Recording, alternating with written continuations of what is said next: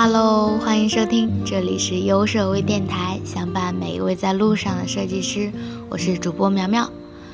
今天我的声音有没有恢复正常呢？啊，是因为前两天我上火了，所以前两期的节目呢，嗓子有点哑哑的。这里也谢谢电台小伙伴们的关心，我已经好啦。今天我们来聊点啥呢？今天我们直奔主题，直接来分享由图灵教育提供的《设计的教室》这本书。因为我们已经分享到了最后一章，也就是第四章，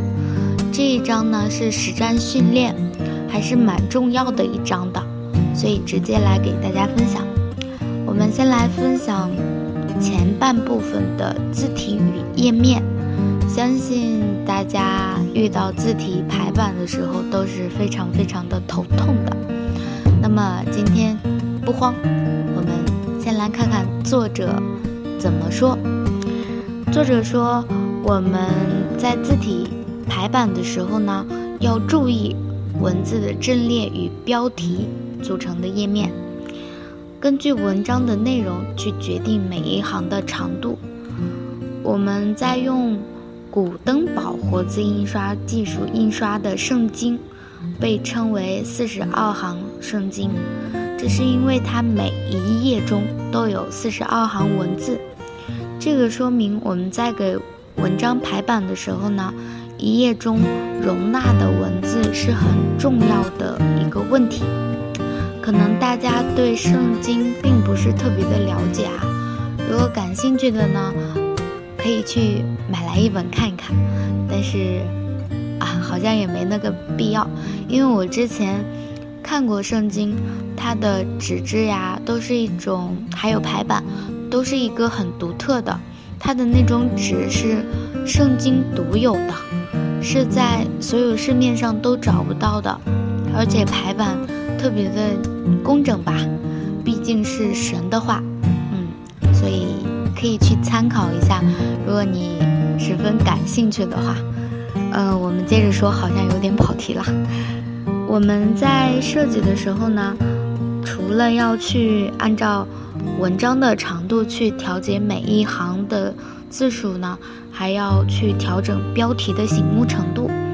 我们在文章中加入标题是能够很大程度的去提高可读性的。文章的正文呢，通常是为矩形阵列排列的，其实是欠缺张弛的，没有办法让人注意到特定的句子，所以呢，只有实际读过的人才能够知道其中的内容。不过只有加入了标题，我们才能够至少通过标题一眼就能够知道文章的主要的内容，或者说想要传达的主题。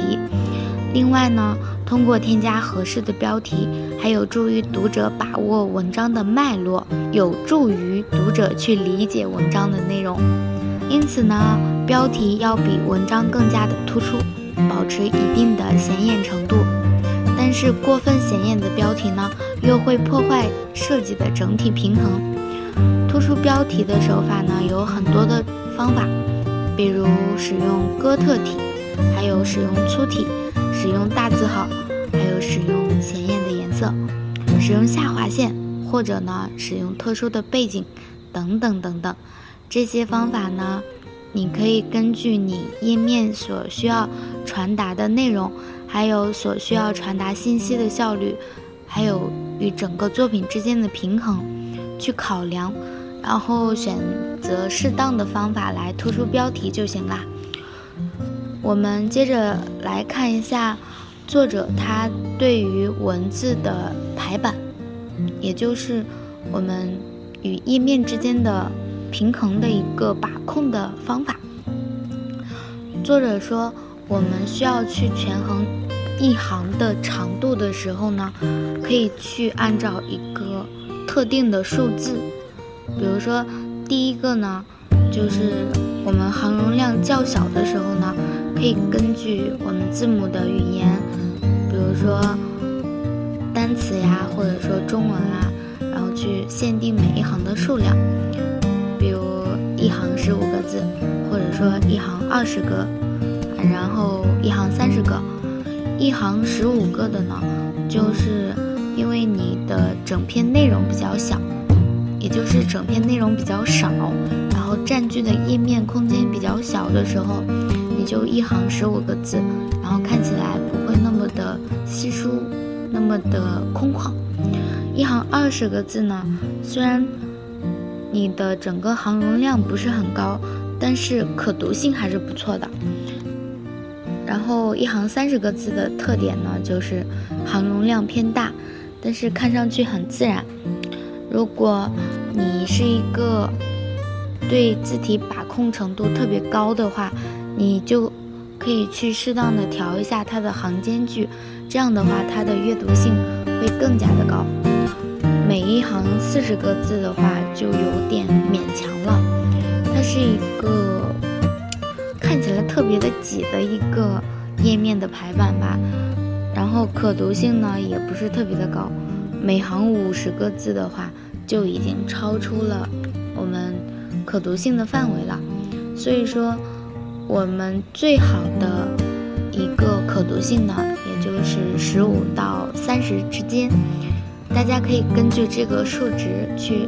排版你的整个页面，还有我们行间距之间的调整。作者说，文字的尺寸和行间距之间的比呢，也有几个不同的比例。比如说文字之间的尺寸和行间距的比是一比零点五，这个行间距呢其实不是可读性特别高的，这个行间距就会显得有点窄了，而且大家可能会觉得很拥挤，对于这个行间距来说。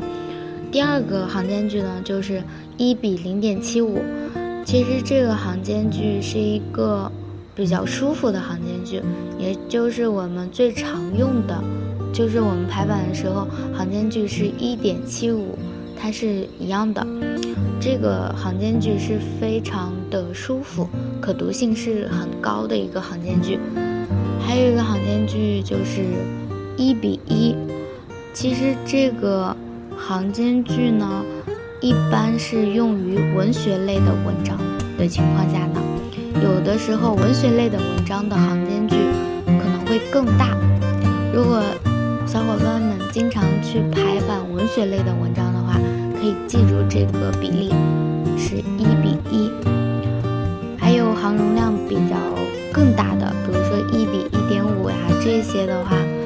就需要大家排版的水平很高了，去很好的去调节文字的大小、行间距呀、行容量之间的关系，这个就比较难把控了。后面的呢就不给大家去推荐了，只需要掌握一比零点七五还有一比一这两个应该就够用了。嗯，我们来看一看作者还说了什么。其实我们在排版的时候，所有的设计都是围绕着可读性来设计的。即使你的页面，呃，设计的很张力很足呀，或者说你使用了很高超的设计手法，但是这些一定不能够去影响你的页面的可读性。那么今天的图书分享环节呢，就到这里。我来提一个小问题吧，这样大家才能够更好的互动，来获得由图灵教育提供的设计的图书。今天的问题呢，就是我们最舒服的行间距的比例是多少呢？可以在评论区里告诉我你的答案。啊，差点忘了，这里呢给大家提醒一下，说一个小点，就是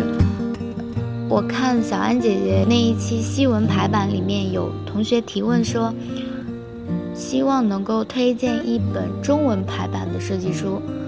但是据苗苗了解，市面上基本上很少有中文排版的书籍，所以呢，刚才小就是上一期节目里面小安姐姐推荐的西文排版，同样可以帮助大家提高排版的能力。不要被西文两个字吓倒了，设计其实都是相通的。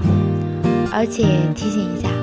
新闻排版这本书是今天最后的限时折扣了，需要的呢就赶紧下单吧。可以在我们电台的简介里面找到购买链接，